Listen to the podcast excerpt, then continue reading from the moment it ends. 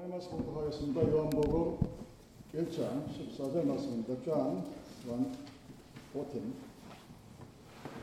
말씀이 육신이 되어 우리 가운데 거하시네 우리가 그 영광을 보니 아버지의 독생자의 영광 은혜와 진리가 충만하더라.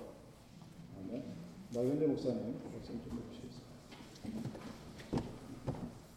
하나의 국가가 존재하기 위해서는 제일 처음에 있어야 되는 게 사람이 있어야 됩니다. 두 번째가 땅이 있어야 됩니다. 세 번째가 법이 있어야 됩니다. 하나님의 나라를 만드시기 위하여 하나님께서 하신 일은 첫 번째가 아브라함을 택하신 것입니다.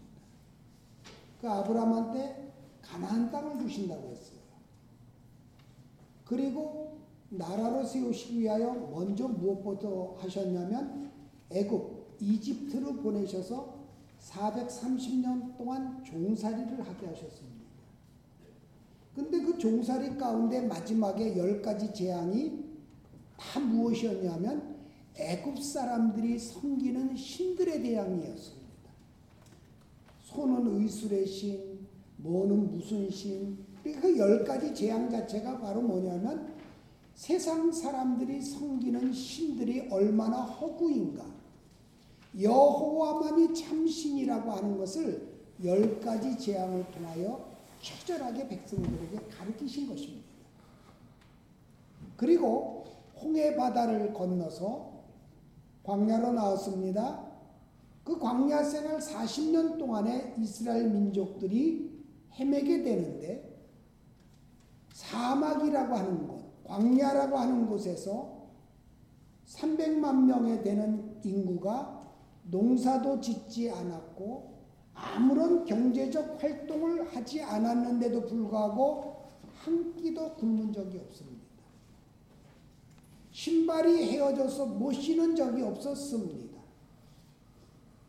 물이 필요하면 반석에서 물을 내셨고 고기가 필요하다고 하면은 메추라기, 메추라기를 내리게 하셨고 음식물이 필요하다고 하면은 만나로 먹이셨습니다. 40년 동안을 추억해봐라. 너희가 수고한 것이 무엇이 있는가? 이후에 신명기 28장에서는 여호와의 말씀을 삼가 듣고 지키고 행하는 자에게 복이 있으리라. 그냥 복이 있는 것이 아니라 내 떡반죽거리에 복이 있고 내 집에 유하는 사람이 다 복이 있을 것이고 그리고 너의 종까지도 복을 줄 것이다. 그러니까 하나님께서 하나님의 사람을 택하신 다음에 하나님 앞에 순종하는 백성이 되어지면 나 때문에 이 나라가 복을 받고 나 때문에 내 직장이 복을 받고 나 때문에 내게 연결되어진 자녀들까지 다 복을 받게 되리라고 하는 것이 하나님의 언약이었습니다. 이거 믿으십니까? 복 받으려고 하지 마세요. 나 때문에 나라한테 나라에서 돈 몇푼 타내려고 이런 머리 쓰지 마세요. 나 때문에 나라가 덕을 잇고 나 때문에 내 직장이 덕을 잇고 나 때문에 내하고 연결된 모든 사람들이 복을 받는 요셉 하나 때문에 간수장이 복을 받죠. 요셉 하나 때문에 연결된 모든 사람들이 하나님이 함께 하심으로 그들이 복을 나누어 갔잖아요. 그 우리는 하나님의 사람으로 복을 나누어 주는 사람이 되어야 돼요. 할렐루야. 그런가 하면은 종교가 구성되려면은 여러분 세상에 종교가 몇 개가 있습니까? 어렸을 때 3대, 세계 3대 성인 해가지고 그 뭐 석가모니 그 다음에 또 하나는 뭐 알라 쪽인가요? 마호멧 그리고 예수 그리스도 그래갖고 3대 성인이라고 하는 책이 나왔었어요. 근데 그게 맞는 말인가요? 예수님은 철학자가 아니에요. 종교가 구성되기 위하여서는 꼭 필요한 게 있어요. 불교가 시작이 있나요? 천지 창조가 있나요? 종교의 구성 조건은 시작이 있어야 돼요. 천지 창조가 있어야 돼요. 그래야 종교가 되는 거예요. 그리고 현세, 내세, 이 세 가지가 있어야 종교의 구성이 되는데 세상에 그 어떤 종교가 태초에 내가 천지를 창조했다는 종교가 있나요? 모든 서적을 통틀어 봐도 태초에 하나님이 천지를 창조하시느라 창조하시니라는 성경 창세기 1장 1절밖에 없어요. 누가 세상을 창조했다고 했나요? 딱 한 군데 나온 것이 하나님이 천지를 창조하셨다. 그러니까 시작이라고 하는 것은 하나님으로부터 시작되어졌다. 근데 재미난 것이 있어요. 창세기 1장 1절에 태초라는 말이 나오고 요한복음 1장 1절에도 태초라는 말이 나와요. 한국말로는 똑같이 태초인데 달라요. 아르겐과 בראשית 차인데 창세기 1장 1절에 나오는 태초는 시간의 시작을 가리키는 태초예요. 그런데 요한복음 1장 1절에 나오는 태초는 시간이 시작되기 이전 영원 전부터의 태초를 가리켜요. 이게 다른 거예요. 시간의 시작은 하나님으로부터 시작되어졌지만 하나님의 존재 곧 말씀이 육신이 되어 우리 가운데 거하시는데 그 말씀이 육신되기 이전에 그 말씀은 언제부터 계셨느냐? 영원 전부터 있었다고 하는 것을 가리키고 그 말씀이신 예수 그리스도께서 천지를 창조하셨다가 요한복음 1장 1절, 2절, 3절에 쭉 설명으로 나오는 거예요. 그러니까 요한복음 자체는 예수님이 하나님이심을 증명하는 그러한 서신으로 우리가 읽으면 되는 거예요. 그럼 한번 볼까요? 하나님께서 이제 태초에 천지를 창조하시고 인간을 창조하실 때 어떤 형상으로 만드셨나요? 1인칭 단수가 아니죠. 복수죠. 우리가 우리의 형상대로 사람을 흙으로 만드시고 코에 생기를 불어넣으시니 생영이 된지라. 첫 번째 아담은 생영이 되어져서 하나님의 형상대로 지음을 받은 영적 존재였어요. 하나님이 만드신 피조물 가운데 영적 존재가 또 있나요? 육을 가진 모든 짐승들, 모든 존재 가운데서 영을 주신 것은 인간 하나예요. 이걸 우리가 알아야 돼요. 소한테 영이 있나요? 혼은 있을 수 있어요. 근데 그 혼은 전도서에 보면 땅으로 들어가고 우리의 영은 하늘로 올라간다고 하죠. 그러니까 우리는 영적인 존재로 지음을 받아 태초에는 하나님과 아담 사이에는 대화를 할 수가 있었어요. 하나님 앞에 서서 이야기할 수가 있었어요. 아무런 죄가 없었기 때문에 그때는 아무것도 있지 않았었죠. 근데 하나님께서 모든 걸 다 주셨지만 한 가지 또 주셨어요. 자유의지를 주셨어요. 근데 그 자유의지를 주신 다음에 선악과를 만드셨고 이걸 먹어도 되고 안 먹어도 되지만 먹는, 먹는 날에는 넌 정령 죽는다. 죽는다 그러셨어요. 그러니까 우리가 죄를 질 수도 있고 안 질 수도 있어요. 선택은 누구한테 있어요? 우리한테 있어요. 갈라디아서 5장을 통하여 보면 그 자유에 대한 말씀들이 나요. 나와요. 우리에게 자유를 주셨지만 그 자유로 육체의 기회를 삼지 말아라. 갈라디아서 5장에서 말씀하는 게 그거예요. 그리고 육체 정력조를 이야기하죠. 그리고 성령의 열매를 아홉 가지로 설명하잖아요. 사랑과 희락과 화평과 오래 참음과 자비와 양성과 충성과 온유와 절제 이 같은 것을 금지할 법이 없느니라. 이렇게 설명하고 있어요. 우리에게 자유를 주셨어요. 선악을 알게 하는 나무도 먹을 수 있어요. 안 먹을 수도 있어요. 근데 안 먹으면 살아요. 먹으면 죽어요. 근데 인간의 욕망이라는 것은 어떻습니까? 자유 의지를 가지고 선택할 때 인간들은 꼭 죄를 택해요. 그들은 선악과를 먹었어요.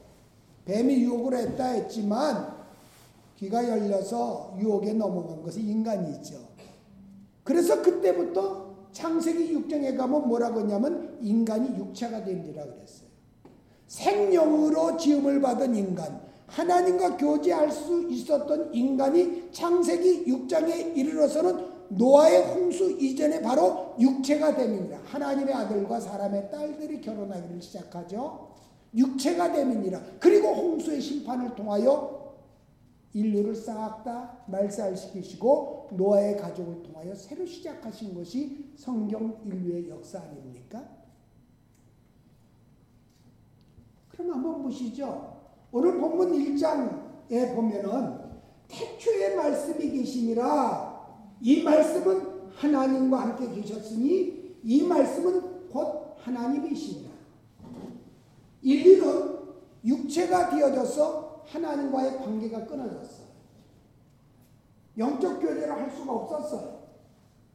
여러분, 예수님이 생명으로 오셨고 우리에게 생명을 주셨을, 주셨기에 하나님과 교통하고 예배할 수 있는 자들이 되어졌지 이 관계 이전에는 우리는 아무 것도 암흑상, 암흑 상태였어요. 영혼이 아닌 혼만을 가지고 있는 존재였어요. 희망이 있나요? 육신대로 살 때 희망을 많이 갖지만 그것대로 결말이 있나요? 여러분들은 살다가 몇 살에 가실 것 같으세요? 저희 아버지 세대는 우리 어머니는 53살에 돌아가셨어요. 아버지는 68, 나보다 젊을 때 돌아가셨어요. 그러니까 우리 어머니, 아버지 다 나보다 젊을 때 돌아가셨어요. 그러면 아버지, 어머니가 다 살아서 지금 또 영생하고 계신가요? 우리 어머니는 믿지 않으셨어요. 그럼에도 불구하고 우리 육형제를 낳으셨고 육형제 중에 사형제가 목사가 되었어요. 우리 형제들은 사형제가 목사예요. 밑에 동생 둘만 목사가 아니에요. 그 어머니는 뭐 그렇게 살다가 자식들 가르치시다 그냥 돌아가셨어요. 근데 희한한 사건이 벌어졌어요. 큰형님은 고려대학 전자공학 교수였어요. 고대에서 교수를 하셨어요. 둘째 형님도 교수였고 누나는 고등학교 선생이었어요. 다 교, 교육자 집안이에요. 큰형님이 교회에서 안수 집사하고 하는데 어느 날 교회에서 기도하는 분이 왔어요. 와가지고 나 집사님 집사님 가정 회개 안 하면 큰일 난대요. 하나님한테 야단 맞아요. 그 말을 해요. 그분은 초등학교도 못 나오신 권사님이에요. 형님은 전자공학 박사인데 무식한 할머니가 와서 당신 집안 회개 안 하면 혼난데 이말 한마디 하는데 형이 그, 형, 그 권사님을 어떻게 친구 엄마였어요. 은종학이라고 친구 엄마인데 최 권사님이 와서 그랬어요. 내쫓아 버렸어요. 뭐 교회 저런 것들이 다 있냐고. 이 양반은 겨우 내내 여름 내내 군용 담요 하나 덮어 쓰고 교회가 그때는 의자가 없고 마룻바닥일 때니까 매일 교회에 엎드려 계신 분이에요. 쫓아냈어요. 그리고 4개월 있다 큰형님의 큰 아이가 지금 살았으면 쉬운 몇 살인데 60 다 됐죠. 그 아이가 살았으면.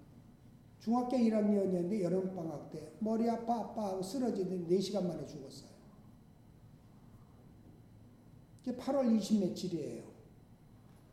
그리고 한 달 있다가 둘째 형님, 둘째 형이 그때는 안양공고 선생이었어요. 둘째 형님 큰딸 초등학교 1학년 다니던 아이인데 아빠 배 아파하더니 일주일 만에 병원에 입원했다. 그대로 또 죽었어요. 한 달 사이로 아이들이 둘 죽은 거예요. 병명도 못, 못 찾아냈어요. 그냥 죽었어요. 한 달 사이로. 그리고 얼마 있다 또 세 번째. 지금 걔가 살아있는데 그 아이가 50 다 됐어요. 막내 아이가. 아프다고 쓰러졌는데 그 아이를 놓고 기도했어요. 기도했더니 아이고 들켰네 하고 귀신이 소리를 지르고 쫓겨나가더라고요. 그 아이가 살아났어요. 그리고 우리 집이 회개를 하게 된 거예요. 하나님 앞에 바로 믿는 것이 무엇인지 그 이전에는 혼을 따라 지식을 따라 경험을 따라 열심히 살았지만 그때로부터 예수님의 말씀대로 사는 걸 배웠어요. 은혜라고 하는 걸 배웠어요.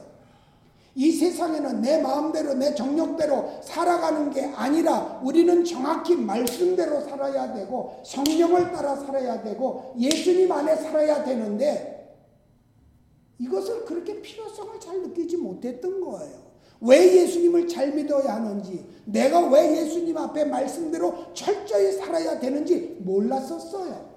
교회는 다녔어요. 집사였어요. 11조도 남의 이름을 밝히니까 11조도 다들 냈어요. 근데 보면 교회 생활을 한 것이지 영적 생활을 한 것은 아니었어요. 여러분 교회 생활과 영적 생활은 달라요. 성령을 따라 산다는 거, 예수님이 내 안에 거하신다라고 하는 거, 이걸 느끼는 것은 믿음이에요.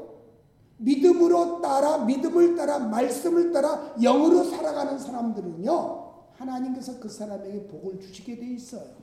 이게 원리예요. 성경 속에 나와 있는 원리. 그러면 인간이 희망이 없는데 오직 예수님께서 왜 이 땅에 오셨느냐라고 하는 거예요. 하나님에게는 두 가지 본능이 있죠. 하나는 공의가 있으세요. 철저히 죄는 용서하지 못하세요. 하나님 앞에 죄를 가지고 갈 수는 없어요. 그런데 우리는 죄가 있나요, 없나요? 죄가 있나요, 없나요?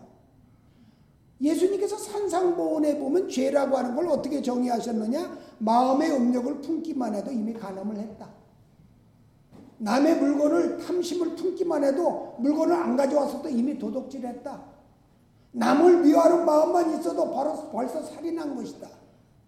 우리는 결과를 놓고 얘기하는데 예수님은 마음의 동기만 있어도 살인죄요, 간음죄요, 도둑질이요 그렇게 정의를 하셨단 말이에요. 산상수훈에서 그렇게 가르치시잖아요. 그러면 예수님이 가르치신 율법 그 법대 잣대로 하면은 우리는 매일 살인한 사람이요. 우리는 매일 도둑질하는 사람이요. 우리는 매일 간음하는 사람이에요. 한 명도 구원 얻을 만한 조건이 없어요. 내가 행한 것 가지고 된다고요? 아니에요. 하나님의 공의 앞에 모세는 십계명을 가지고 우리를 하나님 앞에 고소한다고 했어요. 그게 요한복음에 기록되어 있어요. 그 십계명, 예수님의 계명을 가지고 나를 고소하였을 때 구원받을 사람이 있겠느냐라고. 하나님의 공의는 이걸 용서 못 하셔요. 그래서 인류를 몰살할 수밖에 없어요. 근데 하나님의 또 한 가지 성품이 있으세요. 뭐예요? 공의와 두 번째 사랑이에요. 공의로 죽여야 되는데 하나님의 사랑은 그걸 용납을 못해요. 사랑으로 다 용서하고 싶으신데 하나님의 공의는 이걸 허락을 안 해요. 하나님의 공의와 하나님의 사랑은 우리의 죄를 용서할 수도 없고 징계할 수도 없고 그래서 하나님께서 하신 일이 무엇인가요? 이 땅에 성 육신을 하신 거예요.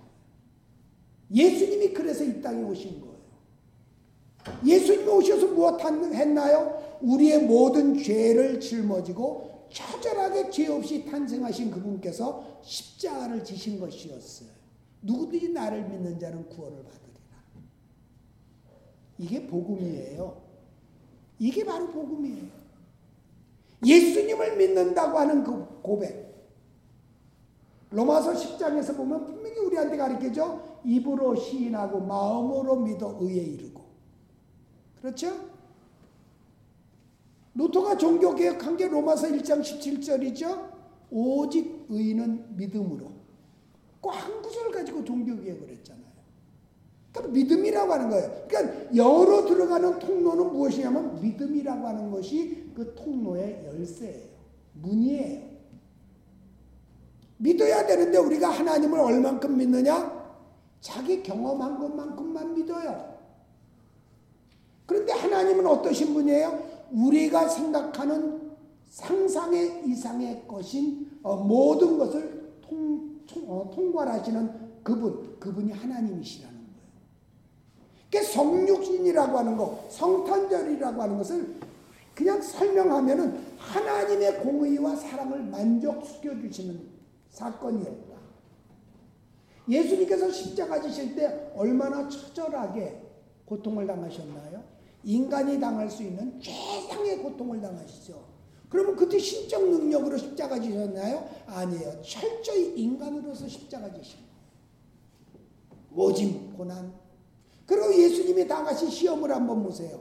세 가지 큰 시험이 있었죠. 첫 번째 시험이 뭐예요? 40일 금식한 후에 세 가지 시험을 당하신 거. 그건 우리가 당하는 육신의 고난, 모든 시험이 그 속에 다 들어있어요.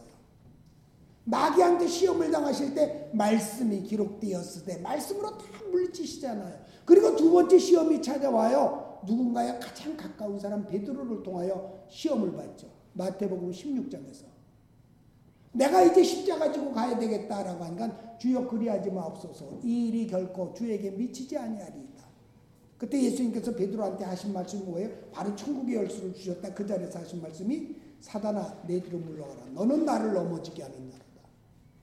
베드로는요 사탄의 생각을 한 거예요. 요한복음 12장 1절에서도 보면 마귀가 가련 유다에게 예수님을 팔려고 하는 생각을 집어넣었더라 그랬어요. 악한 생각을 집어넣는 존재가 있는데 그것은 바로 마귀라고 하는 거예요. 가련 유다에게 예수님을 팔려는 생각을 누가 집어넣었다고요? 마귀가 집어넣었다고요. 그 예수님 가장 가까운 사람인 베드로의 시험을 사단아 내기로 물러가다 물러가라. 아무든지 나를 따라오려거든 자기를 부인하고 자기 십자가 지고 나를 따를 것이니라. 주님의 제자의 도를 거기서 가르치시죠. 마지막 시험이 무엇인가요? 처음에는 마귀의 시험, 두 번째는 가장 가까운 사람의 시험, 세 번째는요 자기 갈등이었어요. 겟세만의 동산이요. 제자들한테 뭐라고 말씀하시나요? 내 마음이 심히 고민하여 죽게 되었으니 너희는 여기에 머물러 나를 위하여 기도해다오. 돌돌줄 만큼 가서 기도하시죠. 그때 그 자기의 갈등, 아버지 이 잔이 나에게, 나에게서 지나갈 수 있으면 지나가게 하시옵소서. 그러나 나의 뜻대로, 나의 원대로 하지 마옵시고 아버지 원대로 하시옵소서. 예수님께서 기도하시죠. 자기 갈등을 뛰어넘고 나니까 십자가를 지신 거예요. 인간이 당하는 최상의 고난을 다 당하셨어요. 그래서 누구든지 시험을 받는 자 기도하면은 시험을 받은 주님께서 도와주시겠다고 그러잖아요. 우리가 예수님 같이 고난을 당하진 않아요. 근데 예수님은 최상의 고난을 당하시고 마지막 십자가에서 다 이루었다. 모든 인류의 구원을 이루었다. 그럼 한번 볼까요?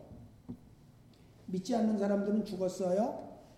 부활이 있나요? 없나요? 우리 집사님. 부활 있어요? 없어요? 아리송하죠? 우리 집사님, 부활이 있어요? 없어요? 없습니다. 없어요? 그럼 백보자 심판은 어떻게 받죠? 성경과 다른 책들이 있어서 생명책이 생명책이 있고 다른 책이 두 가지가 있어서 요한계시록에 백보자 심판 앞에 다 나온다고 그랬거든요. 예? 부활이 있어요. 안 믿었던 사람도 부활이 있어요. 단지 백보자 심판을 받아. 예수님 앞에서. 영을 가진 무리들은요, 죽음이라는 게 없어요. 영생이 다 있어요. 근데 어디로 가요? 예수님 없는 사람들은 지옥불에 들어가잖아요. 무정 속으로 들어가잖아요. 영원한 그 나라 그 시간 속에 지옥불 구더기 속에서 영생한다는 거예요.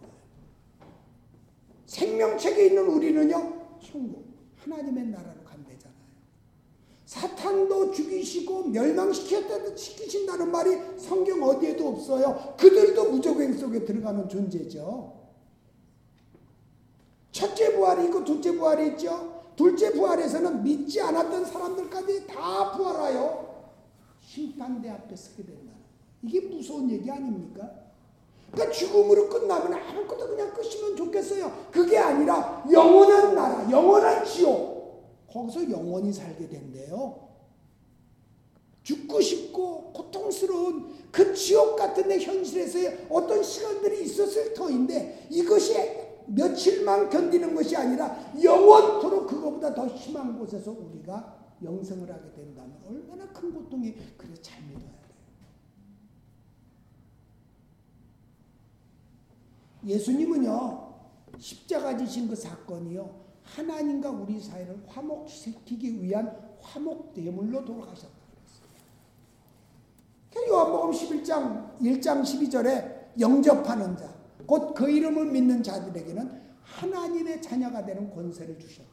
예수님을 믿는 자들에게는 하나님의 자녀가 되는 권세를 주셨고 요한복음 15장 7절과 16절에 보면 그분 안에서 열매를 맺는 과실을 맺는 자에게는 무엇이든지 원하는 대로 주시리라. 우리가 하나님의 말씀을 지키며 사는 것이 억울한 것 같고 때로는 분한 것 같지만은요. 말씀대로 열매를 맺고 사는 자에게는 분명히 구하는 대로 주십니다. 하나님의 나라와 그 일을 구하는 자에겐 이 모든 걸 더하십니다. 의식주에 문제 염려하지 말라는 거예요. 종말이 와도 걱정하지 말라는 거예요. 주님의 시간이 우리한테 있다는 거예요. 믿지 않는 사람한테 억울한 일 당해요. 당할 수 있어요. 그런데 끝까지 말씀을 지키고 있다면 하나님이 보상하세요. 전능하신 하나님이 우리와 함께 계시고 내 안에 늘 믿음 안에 예수님이 내 안에 거하고 계세요. 성령이 내 안에 거하세요. 뭘 걱정하세요? 뭘 두려워하세요? 성탄절의 의미가 무엇입니까? 하나님 앞에 갈 수 있는 자격. 하나님의 공의 앞에 우리는 다 죽을 수밖에 없는 존재였지만 하나님의 자녀가 되는 권세를 예수님이 주시기 위하여 성육신으로 이 땅에 오신 날이 오늘이야 이번 주라고 하는 거예요. 정확한 그날은 아니지만은요. 예수님이 이 땅에 오신 의미가 그것이에요. 성육신하신 예수님. 내가 그분을 믿으면 영의 사람이 되어지고 영의 사람이 되어지고 말씀을 지키며 살면 신명기 28장의 언약한 복이 다 내 것이 되어지고 예수 잘 믿어서 망할 때는 집안 봤나요? 예수님 잘 믿으면요 분명한 끝이 있어요. 영생이 있어요. 능력이 있어요. 파워풀한 권능을 가지고 이 세상을 살아요. 세상에 대하여 비굴한 것이 아니라 나를 통하여 하나님께서 이들에게 복을 주신다. 담대함을 가질 수 있어요. 왜 안 돼요? 돼요. 그 은혜가 저와 여러분 모두에게 넘치시기를 예수님 이름으로 축원을 드립니다. 기도합니다.